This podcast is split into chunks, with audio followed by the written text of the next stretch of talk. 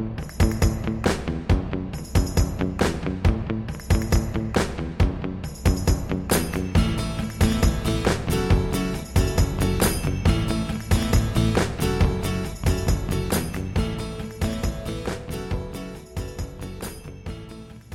problem with wearing your mask in your home means that you keep your mask in your home, which means that you get dog hair in it. Dog hair in the mask.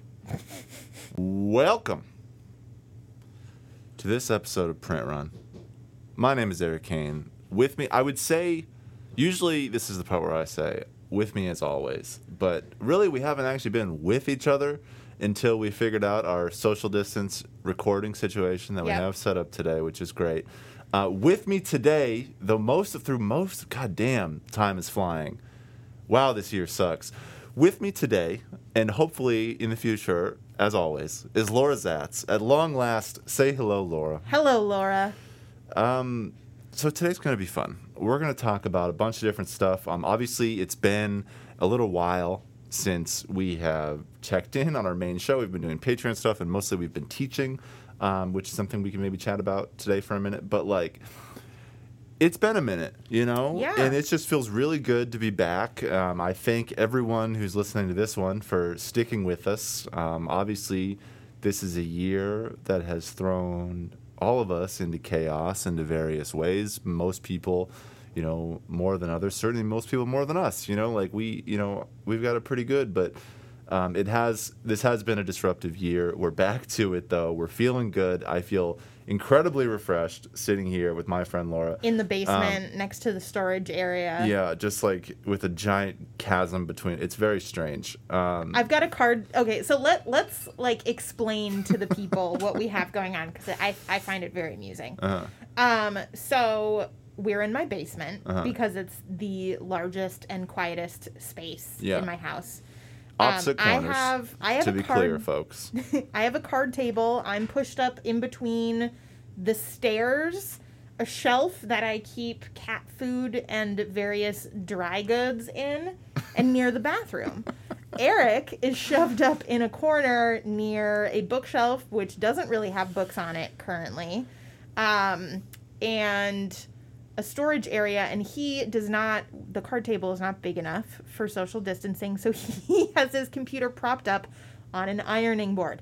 I had I tried a system earlier where it was like a funeral home folding chair plus a cooler, mm-hmm. but it wasn't working. So we went with the ironing board. This, to me, actually feels more true to the podcasting genre. like when you think of people doing podcasts, I feel like the joke online is that it's always like, you know, people sitting on a couch and like they don't have there's no like formal structure. There's everything sounds like they're recording from a closet, all that kind of stuff, and like hopefully we sound a little better than that. But it feel I feel true to the form's roots, sitting over here with my computer on an ironing board, um, which is nice. Yeah. And I I'm ready to talk about various things like IP, like uh, we're gonna have a little conversation, folks, about gender, um, because boy has there That been some we know and conversation about that um, these last couple of weeks in publishing. Um, but before we get to any of that, how about the basic run? I guess it's not really basic anymore. Like we we're out of practice. We're gonna get back into rhythm, folks. I'm like feeling a rush. We, Of we had macaroni and cheese pizza and chocolate chip cookies before we recorded today. It just feels like putting on a nice cardigan, being back behind this A microphone. carb again. A carb again. A carb again. Okay. Um, sorry, that's We're gonna our brush it. that's We're our gonna- furnace. That is Okay. that you might be able to hear in the background. Um, okay, anyway, basic rundown. Um, we missed our special episodes last month, partially on purpose, partially not, if I'm being totally honest. yeah. Um, and so we're doing another round of doubles for the Yeah. end of this month. So we're doing. We'll be um, caught up this month. yeah, so we're doing six query critiques, six first pages critiques, and then um, we've had a bunch of people write in and request specific things for the Flexisode. So we're gonna do a couple of things there. Um, it should be really fun. If you're not a Patreon um, member, think about joining. A lot of people have said it's super useful. Um, a bunch of people have written in in the last couple of years that we've done this and said, you know, the advice or the things that we've learned from your show, help me get an agent or help me get published, which feels really good I do to like help people that, get yeah. published without me actually having to be the one to sell the book. um, so the key is to do as little as possible, and that Yeah. fits that category. yeah, so check it out. Um, and I think that's enough. Why don't we just why don't we just like Well, roll so I right wanna, in? I want to tee you up for this first thing we're going to talk about, which is um, IP, um, which I guess I was going to go ahead and define it, but I think I kind of want you to. The way I understand it, and you tell me if I'm wrong here, is just like properties, you know, that exist that a publisher already has the rights to, you know, some creative universe, whatever it is, and they find writers to write within it. Now, this has raised some, I won't call it controversy, but it raised some discussion the other day. Some opinions. Some op- they were opinions. some tweets. Let's just call them what they were. Um, people were talk. They were griping about there being too many IP books on the bestseller list um, because, and the thinking, the reason that was frustrating to this person is that you know an IP book isn't a quote unquote real book, right? Like an IP book is something that is written within a pre-existing set of characters or a universe or whatever it is like you aren't doing the thing entirely from scratch yourself and so in this person's opinion it's not really a you know an, original novel and you shouldn't it shouldn't have a place on the bestseller list basically um, and I know you especially. If you guys don't know Laura, like obviously you know her as a podcast host, but if you don't know her as an agent, Laura is, for my money, if I were trying to find somebody to do IP stuff, I'd go to Laura Zatz. Um, Hey. she she's very good at it. She sells a lot of it. Um, and I, I'm interested, Laura, in hearing you talk a little bit about how you see IP. Not only is it a real book or not, because I know what you're going to say about that, but in terms of author careers and how like working with being commissioned as part of an IP series relates to um, I don't know author's original work, other career goals, things like that. Yeah, ooh, good question. Um, so for those of you who are confused and you're like, wow, this sounds like a work for hire situation. Why is it called IP? Well, it is a work for hire situation. IP stands for intellectual property, which every book is an or every like piece of art is intellectual property, so everything should be called IP. It's not, it's only work for hire. Um, the kind of IP that Eric was primarily talking about, the stuff is the stuff that's like very visibly IP Yeah. this is these are the Star Wars books. These are the video game tie-ins. These are the um, like novelization versions of other properties, movies, TV shows, etc.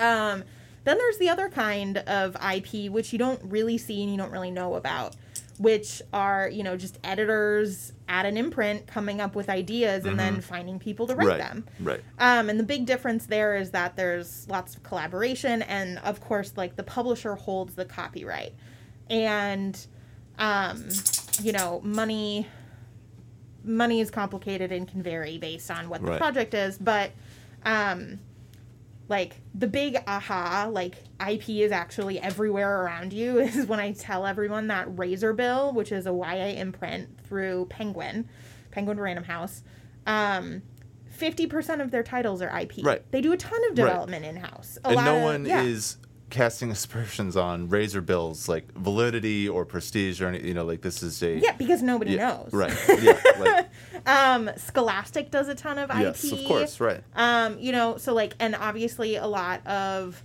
like graphic novels and things Mm-hmm. like that are also tie-ins. So, um, the so one of the things I think people don't necessarily understand from the outside is that it's not just like finding a writer to write what somebody else tells you. Like it's very collaborative. It's kind of um, I think of it more of like a writer's room kind of situation than a you know somebody hiring somebody to write exactly what they want. Like a lot of the times, um, even with big properties, there is a ton of room for innovation and people laying their own marks. Like I'm working on an IP project right now that unfortunately I can't tell you what it is, but there's like real questions about like a decision that my author is going to make Yeah. might have on an entire huge series. Right. And so it becomes a question of, of like, can I make this decision? And most of the time, the answer is like, yeah. And it it feels really big. Like, It's can you than you, imagine yeah. making a huge decision Right. about a backstory of a favorite character, Right. you know, or something Right. like that? Um, but I think, like, most importantly, um, what I wanted to talk about in IP is not just like what is it, right? Which is kind of what we've done so far. But I, I think it's really worth examining IP as a phenomenon that's growing more and more common. Yep. Wouldn't you agree? Because you know that's kind of the the benefit of living in a um, kind of media conglomerate based world. There's lots of is- existing properties. There's Yeah. tons of existing properties Yeah. and big co- like big Right. corporations want Right. to keep producing stuff in those properties. Right. And more importantly what they want to do is they want to they want to um they want to find more readers and more ways of keeping people attached to those properties, right? Mhm. Um and so that's that's this is actually like I think IP and the prevalence of it, the growing prevalence of it is is an, an incredible thing that has come out of, you know, whether you like it or not, the that that globalification of of media Mhm. of of having everything be part of one parent company, everything owned by the same people Right. um, it's actually something that's really been great for individual creators and i want to get into why Right. um, so with an ip project you're not really like as a as a as a creator you're not really trying to like sell anybody on anything you're not convincing them of something that somebody is like taking a chance on right like if you have an existing property Mm-hmm. There's there's buy-in in-house already Yes. right like there's there's a decision from in-house that something is worth the investment There's also buy-in outside the house there's buy-in outside the house because you as have well an existing audience. exactly and yeah. so this this is kind and so what this allows to happen is not only you know from from a writer's perspective like the collaboration i i have found has been really really fulfilling for a lot of my writers to be able to work really closely with editors and kind of like work with them in that way rather than being totally alone writing the book and then selling it to them Mhm. um, but beyond that, what it does is it allows writers who might not have the clout to attach themselves to their own IP and get like huge big deals and Right. huge financial investments Right. from publishers. And what it does is it gives them a property that raises their profile like crazy Before they could maybe do that for themselves. before they could do that from themselves and that's and like what i've been seeing a lot is a lot of editors looking for ip now are looking for um, writers from marginalized backgrounds Yeah. because the idea is to expand the fan base of a particular property to um, to other groups that might not necessarily feel super welcome in the original property.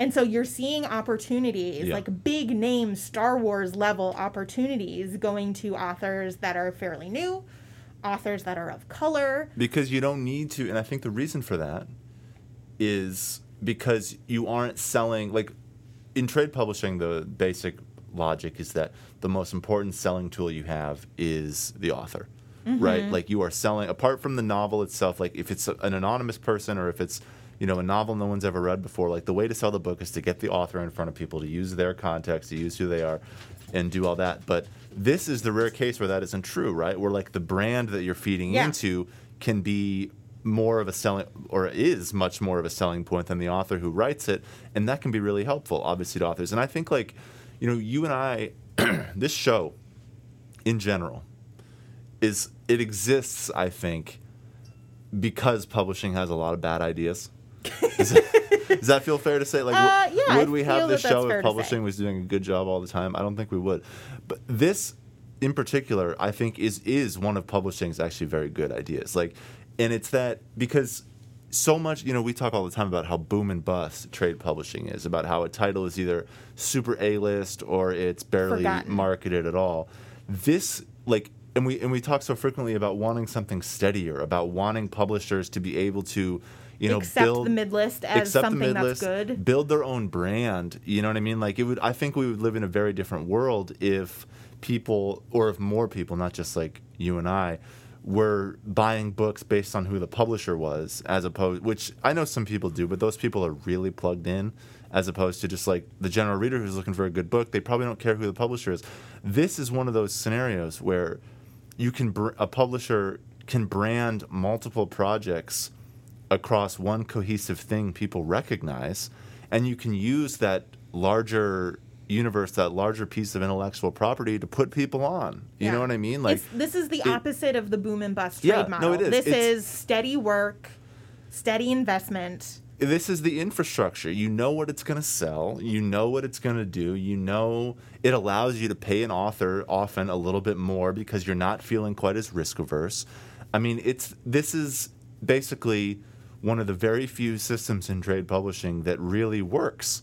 Like as a just a true system, apart from any individual heroics, any individual branding. Like sometimes you know you have an IP project where like the author is a big name or something, and people are really excited about it, and it maybe sells a little bit more. But like by and large, this is what I think we would want is like writers being able, a publisher being able to say to a writer that maybe they want to help build and say, look, let's have you do this first. Here's a chance for some money. Here's a chance for you to get your words.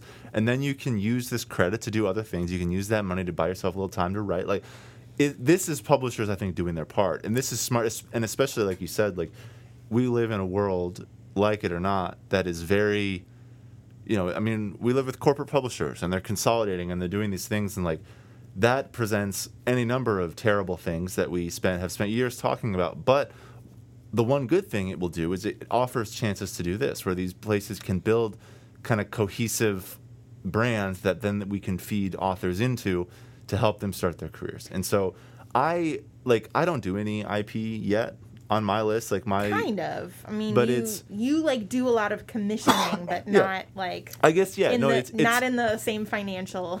well the problem way. is that i don't have the ability to like so what like i, I do commission most of my books like it's um, i ask writers to write things or i find writer like uh, it's that's how i find most of my clients but the problem is that i don't have any money to pay anyone my job is You're is not buying their right copyright right i'm not them. buying i'm not buying anything from anyone i'm saying hey let's come together and make this thing and i bet we can sell it to somebody else you know and so I don't know. I mean, I'm into IP stuff, even if it's not necessarily my bag. I mean, I like steadiness. I think like, it's yeah, so funny that it it took gigantic like multimedia international conglomerations to to recreate steadiness Yeah. in in like book publishing. Well, you like know- that that is so like I love that it happens. Yeah. I love that it happened, but it's ridiculous that we needed to be like, "Hey, movie studio, yeah. give us give us some like steadiness in our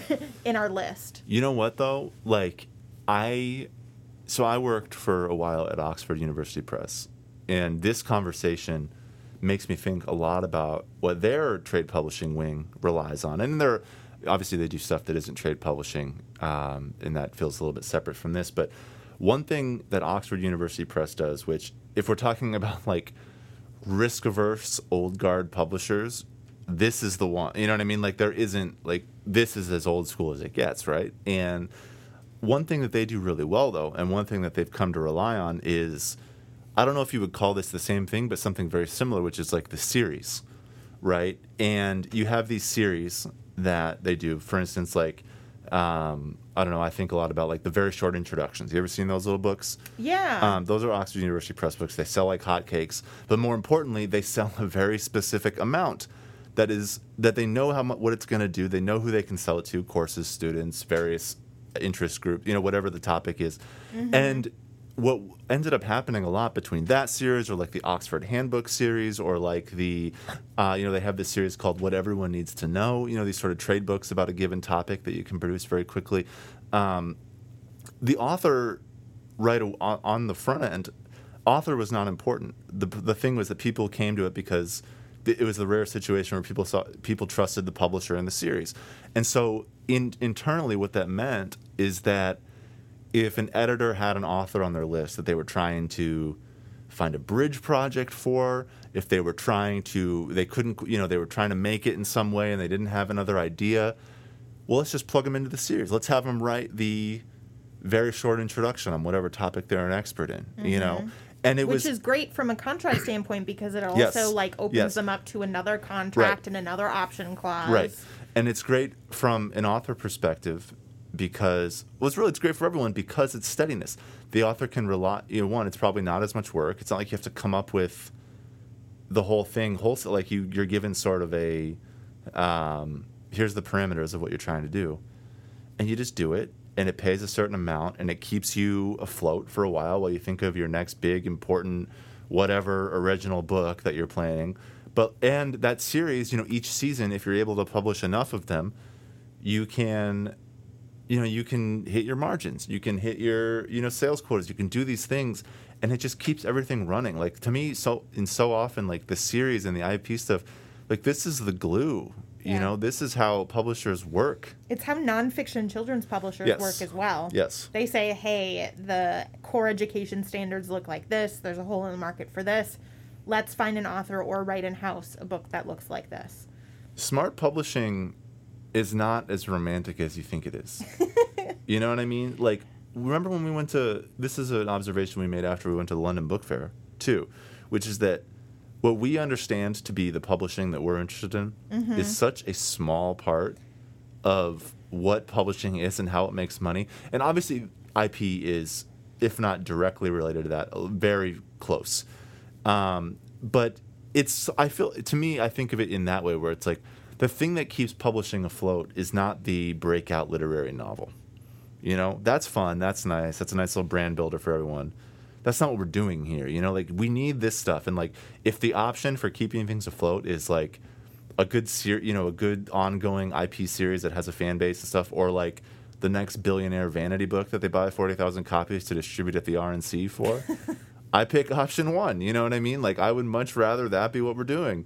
And so I don't know. This like, conversation also reminds me a lot of when we did the like, if we built Yeah, our own right. publishing house, what would it look like? And the answer to yours was I want half of the things that I publish to be like, tri- like, you know, UK fiction or translated fiction that I bought the rights to. Right. And I don't have to do anything with them. I just repackage them and publish Yes. them. Yes. And that'll give me, you know, steady enough sales to take chances on other yes, projects. Right.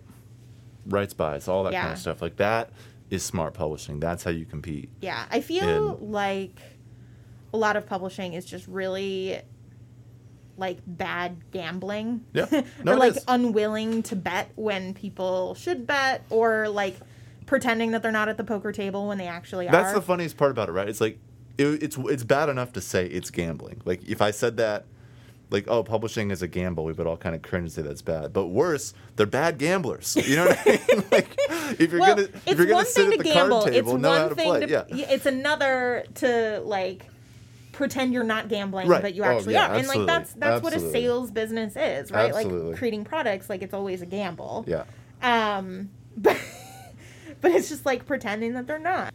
That the the whole IP thing and kind of what it's doing for writers is is one kind of positive side of the current um, conglomerate cable newsification kind Yeah. of like version of publishing that we're seeing right now. Yes. I think you and I have been kind of either very aware or tangentially aware, depending on what instance. But there's been a, a big grouping of instances related to publishing recently Mm-hmm. that, frankly, when taken by themselves, all just sound like people making bad decisions. Yeah. yeah. Um, and I kind of want to like run through them really quickly and then we can talk about it. Um, so first of all, not a surprise to hopefully anybody, but J.K. Rowling is a trans exclusionary radical feminist. Um, We've talked about her before. Yes. yeah, just just like trigger warning for people. We're going to be talking about um, trans misogyny. We're going to be talking about transphobia. So if you don't want to hear about that, then I would recommend you skip the good Yep. chunk of this next episode. Yep. This episode. Um, but J.K. Rowling one of the most successful living authors, or the most successful living author currently in the world. Um, big, big asshole. Yeah, so she's just someone who has really kind of staked her claim on this sort of trans misogyny line about, you know, well, women are women, you know, like the, that kind of rhetoric, you know, that sort of kind of erases trans people and worse to trans people, you know, incites violence, does things like, you know, makes them less safe, all these different things.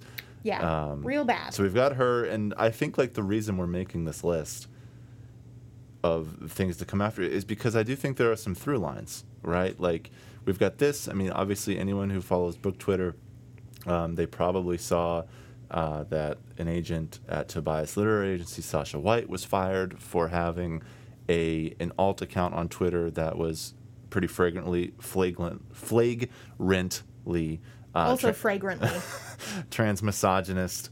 Um, we've got the which which we'll get into in a minute. Um, there is the reclaim her name campaign. Laura, Which- you see this? Frankly, I love the name of like The reclaim, her, name, campaign. It's very. It's got a nice ring to it. It sounds Yeah. like I love I love a near rhyme, right? yeah. Um, no, this this is this is something out of um, the UK, the Women's Prize for Fiction, which I think was formerly known as um, the Orange Orange Prize, Uh-huh. um, and also Bailey's, you know, like the Irish cream maker, uh, worked together to celebrate like the 25th year anniversary of the Women's Prize for Fiction. Um, and so they created this campaign. Um, and this, so it's billed as, quote, finally giving female writers the credit they deserve, end quote. So what they're doing is they're republishing 25 classic and like key there is a lot of them are lesser known works by authors who used like pseudonyms Uh-huh. that are being cited as like historically male. Um, so that includes people like um, George Eliot. Um, it includes uh, people like um, Vernon Lee, George Sand, like these these these are names. Um, and so there's been pushback, and we can talk in a minute, really specifically about like why this is a bad idea. Um, but I also want to point out that um, this campaign also published the Life and Public Services of Martin R. Delany, which is a um, autobiographical book uh, published with Frederick Douglass on the cover. Um, So this is where we get to the tell. this is where we get to the tell. like tell. when they're putting the wrong dude on the cover.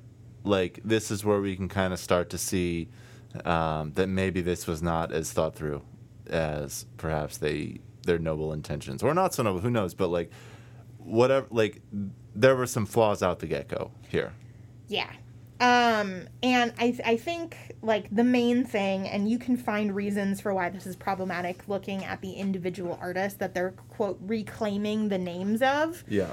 Um, but what it does is it entirely strips these authors who are dead, like their works are in the public domain, um, of of their agency. Like you have Vernon Lee, who was a lesbian and feminist, who didn't go by their given name at all. Yeah. Like they totally just Yeah.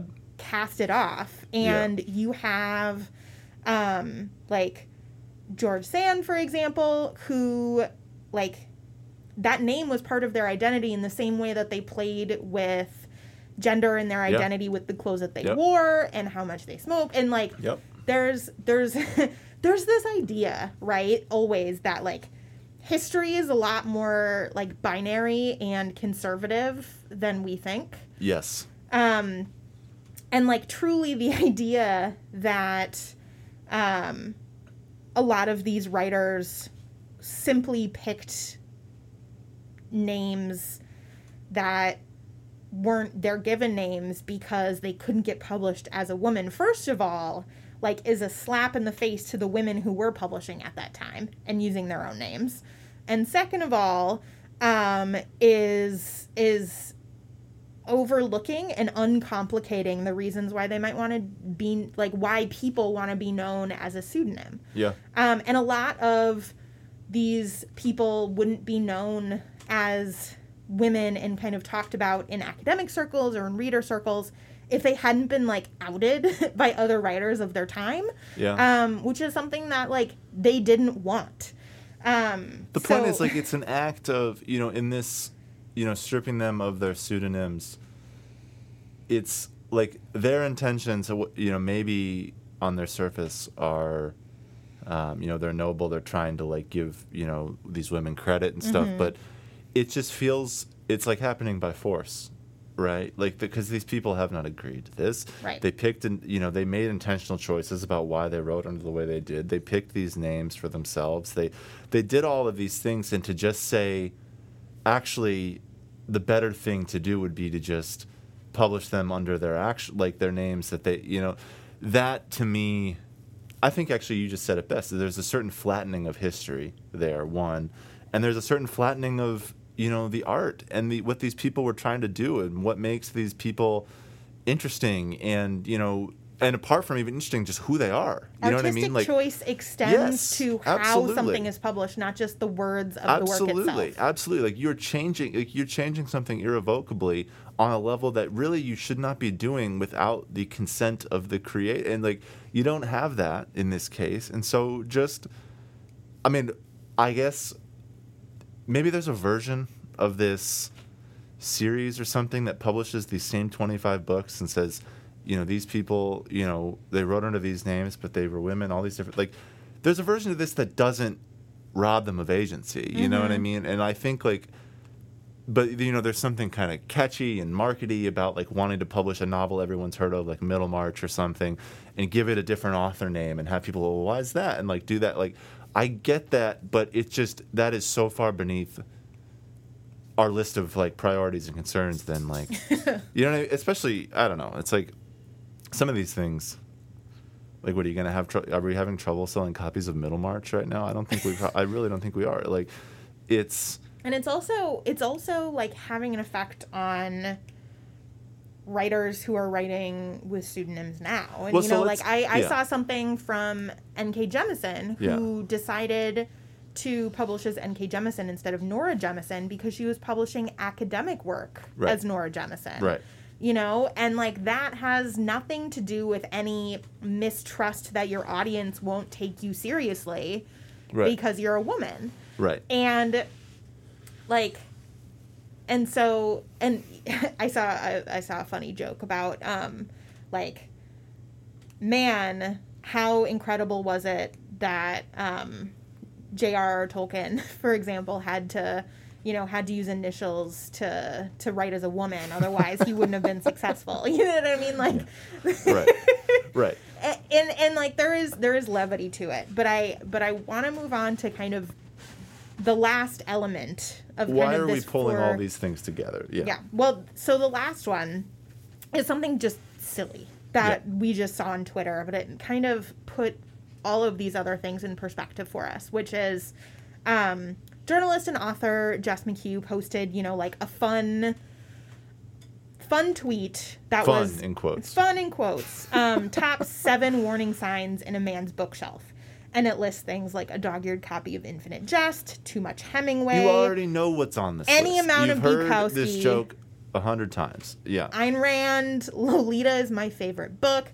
Um, and so that that's really interesting, right? well it's, so it's it's interesting in the sense that this keeps happening that people that like this what i consider to be kind of a tired joke like oh you know dude bros reading hemingway and infinite jest you know like let's let's make that first of all, Infinite Jest is a tennis book. we support that, tennis books at this podcast. let's make that crack again you know it's just it's sort of like very low hanging kind of well trodden humor first of all which i think why a lot of people groan but i do think it's actually doing something separate that i think all this stuff is kind of doing and it relates to like the way we code art across a binary not even just you know throughout you know throughout history in the name of the, in this um, you know like reclaim their name campaign or um, obviously we see you know that sort of impulse in the thinking of someone like uh, J.K. Rowling who is very sort of a, you know a biological essentialist you know someone like that um, and it's like you know, it kind of got you and I thinking about, okay, well, what, like, what is the resonance in here? And I think that this sort of, this sort of dichotomy, boys' books, girls' books, um, you know, male, female, all these different stuff, like, it's the sort of thinking that, in a really kind of pernicious way, underpins so much of publishing and so many of the editor- editorial choices we make, so many, I think, specifically of the positioning and selling and acquiring choices we make. Like, if you think of your favorite series, right, or favorite, excuse me, your favorite like genre or category, mm-hmm. apart from, and I was gonna say maybe even, maybe even literary fiction is still kind of coded. It's it's wrongly coded, I think, as male still a little bit, even though that just doesn't line up at all with what's actually happening in the lit fic scene. But like you know, people look at when people think of YA. Quick, is YA a, female or a male? You know, It's coded category. female. It's coded female. You know, or romance, coded female. Coded you know, female, like thrillers, these- coded male, mysteries, coded male, unless history, they're cozy. history, history coded male. you know what I mean? Like these things that, you know, there's just this like gendered way of publishing, or you get into terms like dad books, or like, you know, like stuff like women's fiction. You know what I mean? Like all Mm-hmm. these different terms that very specifically are designed around defining its audience or its creators along a gendered line. Was specifically a binary line. Uh, yeah, exactly. Like, it's really. We were kind of we were kind of trying to unpack earlier today, like why like why is this happening? Like, and what like how can we kind of trace it through all this stuff? And like, for me, it got me thinking a lot about publishing's over reliance on precedent.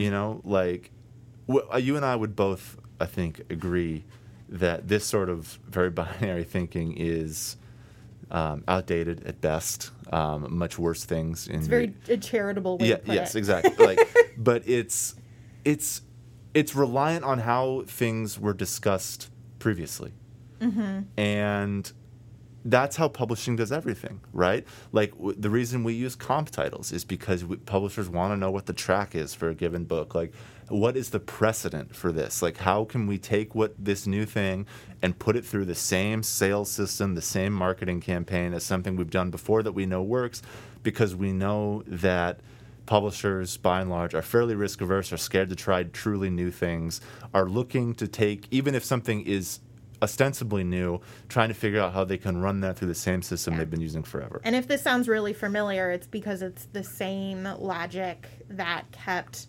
black creators from writing about people who look like them. yeah. Um, Yeah. It's and and I think, um, but like, what I want to draw the connection to today is just like how publishing is kind of at odds with itself. There's it is like currently fundamentally in conflict between the work that is proving economically like smart and the the work that it wants and and is in conflict with the systems that it relies on. And I think the result of that conflict is this kind of like bad feminism. And I kind of want to like Yeah. So, talk about that for a second. so so publishing we just we just spoke about but to reiterate like it's really reliant on drawing gender lines and you have that particularly in marketing and the and even like the makeup of the people who work in specific genres Yes. right Yes. like um you know there's like 80% women in children's publishing Yeah. to like 20% men um and it's in that way it's like upholding and kind of reliant on uh, maintaining like very second wave feminism and ve- but also like a very patriarchal concept of gender which is why when we see super like the success of LGBTQ and I want to specifically talk about like trans creators and trans books that disrupts the system and points out issues with it. So we have, you know, the Reclaim Her Name campaign, which was fundamentally a- unable to create um, like a, a, a republishing package of work that honored women while also taking into account that many of these women, if they were born today, might not identify as Yeah. as women, Yeah. or you know, they might have played and expanded our definitions of what we thought that that meant Yes. in the time that they lived. Right. We have, um, you know, like we have the the pushback against the red flag books, which also has a classist element, to be honest. Definitely but like, does. but the the the idea of red flag books like what that's doing is it's not just giving people in publishing a reason to continue coding things as girl books boy books and nothing in between um,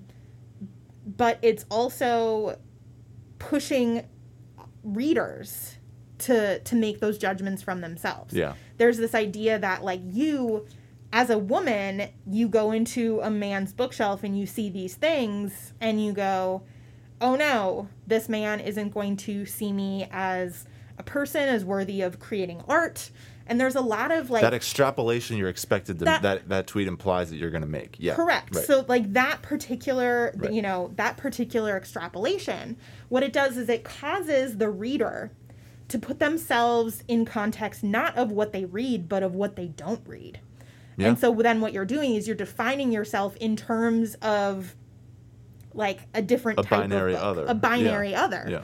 And so, and then when you add, you know, the fact that this is a guy's shelf, not, you know, a girl shelf or somebody who's genderqueer, their shelf, that way you're you're still coding it very much as male, right? Rather than just like somebody with shitty politics and shitty taste.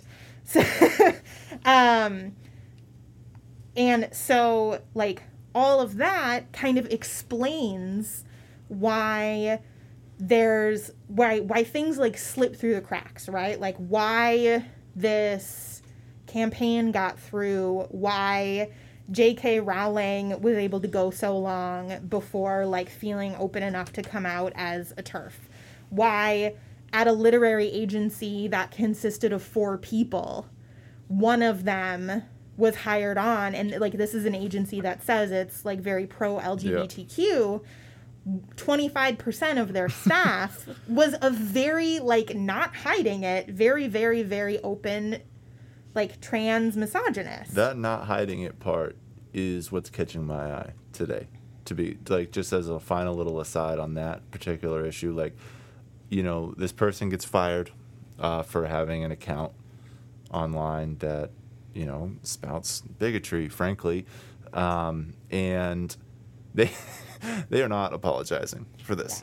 They're on their they're doubling down. They're making appeals. They're gaining followers. They're doing what I sort of see as like that reactionary. Like remember when that guy from Google got fired for like having that like document or whatever about you know women and stuff and like like he like he like branded himself as having been like fired for truth and like every every like free speech warrior like got all over him and like That's he, what's happening He now. like had this whole profile raised because there is a certain playbook here that says if you can get fired in this way, you can sort of. We just saw Bari Weiss do it at the at the New York Yeah. Times. Like if you can, not that she got fired, but if you can dramatically leave a place by saying that they weren't open to your, you know, too enlightened views, which are actually just You know, Bullshit. bull- like there is a there is an audience for that, and we're seeing that this person's gaining followers. They haven't apologized. Sasha White They're has not- 5,000 more followers po- today than she had yesterday. they're not posting any less and that that is something we need to look at very carefully which is that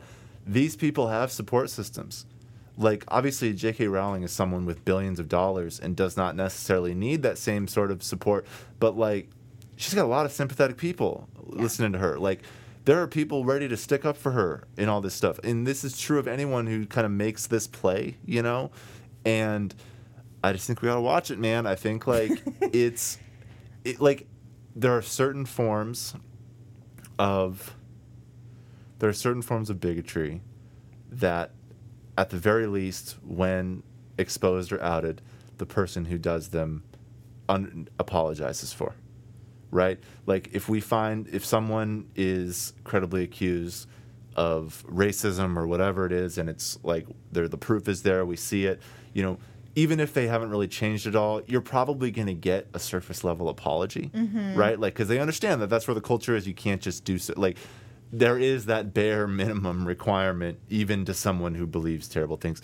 I don't think that's true on some of this gender stuff right now. You know what I mean? Like people do not feel the need to be accountable to anyone on this stuff. And that's really like I think that reflects very poorly on publishing. Yeah. Um, And I Yeah. and I want to like and I want to point out when we say reflects really poorly. I mean kind of like structurally and how people kind of are complicit in that. So like Yeah. to be clear, like Lane, who I consider to be a friend of mine at who is the president of the Yeah. Tobias Literary Agency Yeah. who hired Sasha White, immediately fired Yeah, her, oh, right so- when finding this. And like and he like represents a lot of wonderful authors on the like that are that are LGBTQ. But there is something to look at in like how publishing and how agenting and how editorial um, systems are set up that somebody who has such vehement beliefs that are running antithetical to the company that they work for like was still willing to work at a place like that and still was able to get Yeah, hired. And like and i think the answer is not necessarily that like the people at tobias didn't do their due diligence. I think the answer is bigger. I think the answer Yes. is pointing to that like individuals individual writers individual agents individual editors can do as much as they can to create those exceptions right the super queer Yep. books Yep. to support Yep. and uplift trans authors the the projects that a few years ago somebody would be like no we we don't we don't want that we don't know how to break it out we don't know how to sell it and i think that that's only going to get us so far until like fundamentally like publishing as a system is able to look at how their structures are in opposition to what they're saying that they want. Yeah. like and we talk about this a lot with race particularly. Like the structures of like the physical structures of new york make it really impossible to have a diverse workforce in publishing. And and i think that these are like truly what we're talking about here like these are more ideological structures Yes. like how how do we want to put covers on books who do we want to ask to do blurbs how And who is all of that marketing for? who is the marketing for Like a book cover. where are we having people like shelve the book Yes, yes, because like covers and blurbs and stuff, you know, they're nice editorial choices, but really what they are is they're selling tools, right? Like Mm-hmm. you're trying to broadcast a certain thing to a certain potential reader, and so when that stuff gets coded a certain way, when you know, quote unquote, girl book covers get, you know, presented with certain colors or certain images, and you know, like you're trying to signal something to someone yeah and we just got to look at this stuff because it's going to only continue to kind of reinforce a a binary that is hurting people and is also I think hurting the industry. You know what I mean? Like I think like it's just like apart from being totally like abhorrent on an ideological level, it's also just bad business. Because it just suggests you don't know who your readers are, you don't know who you're you don't know who's writing the books you don't know who's reading the books you don't know what they're looking for you don't know what they're trying to get across like it's just in, you know what it is? It's and this is maybe how i felt too about that kind of honestly silly and throwaway and not worth this level of discussion tweet you know like it's just incurious you know what i mean? Like it's such a narrow vision of how people are, what people are, and oftentimes in pointing it out, like like in the, those terms, you reflect more on yourself than you do. that's the same with the and- reclaim her right, name exactly. thing. It's, you know, and it also, like, if we can talk about this from a branding level for a second, Yeah. all of the print versions of those books together laid out spell reclaim her name as like in each part Yeah. each part has each spine has a part of the letters Yeah, on that yeah.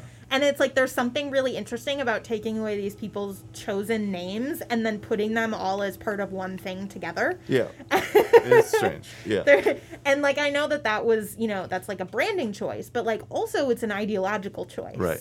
right and i think and i think that's something that that i just like want people to be aware of and call attention to like when Right.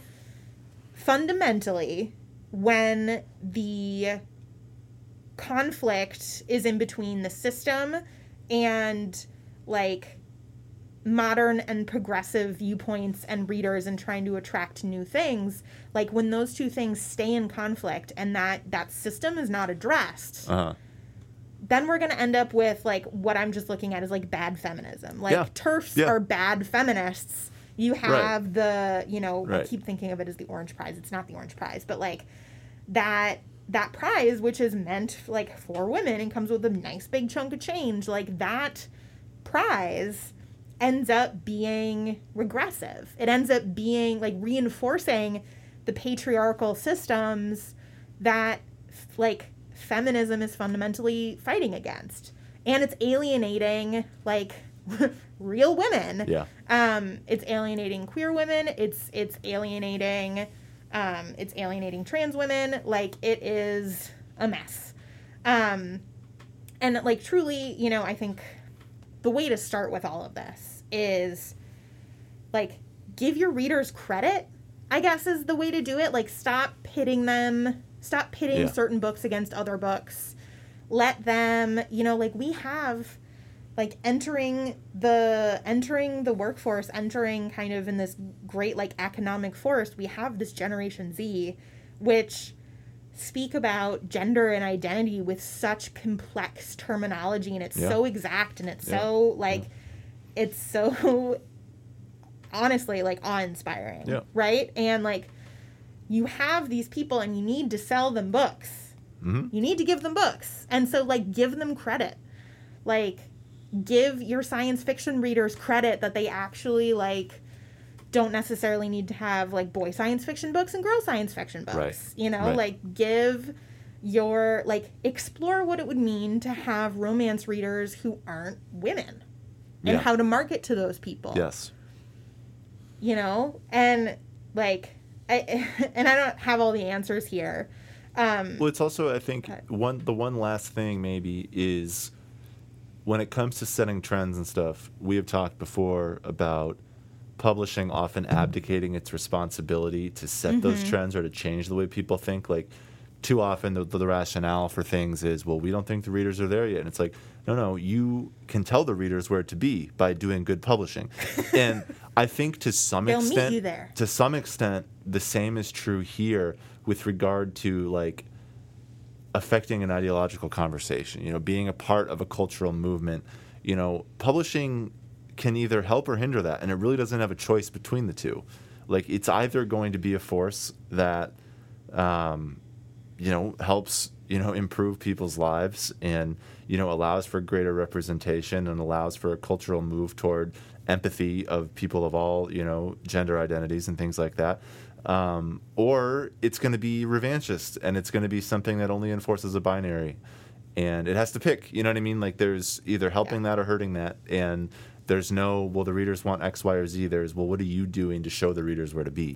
So i mean i think like that's that's mostly it for today right? I mean i think it's just we have to we have to like we say every week we've got to interrogate these structures right? Like we have to look at well, not what- just what we're doing Yeah. but in what structure and what context are we doing it Yes. And this is one of those things, and there were enough things these last few weeks that kind of fit this same pattern or reflected one single pattern. And it's just important to it's important to look at it, I think. So All right. Well, thank you so much for joining us on this, our first in person, be masked and be basemented episode of Print Run of basically all of spring, all of summer, and getting into fall. Um, we're so excited to be back. If you have questions, if you have queries or first pages you want us to critique, um, if you have suggestions for things you want us to cover, send them to us. We're at printrunpodcast at gmail.com. And we will see you for our special episodes and hopefully a regular episode next week. bye.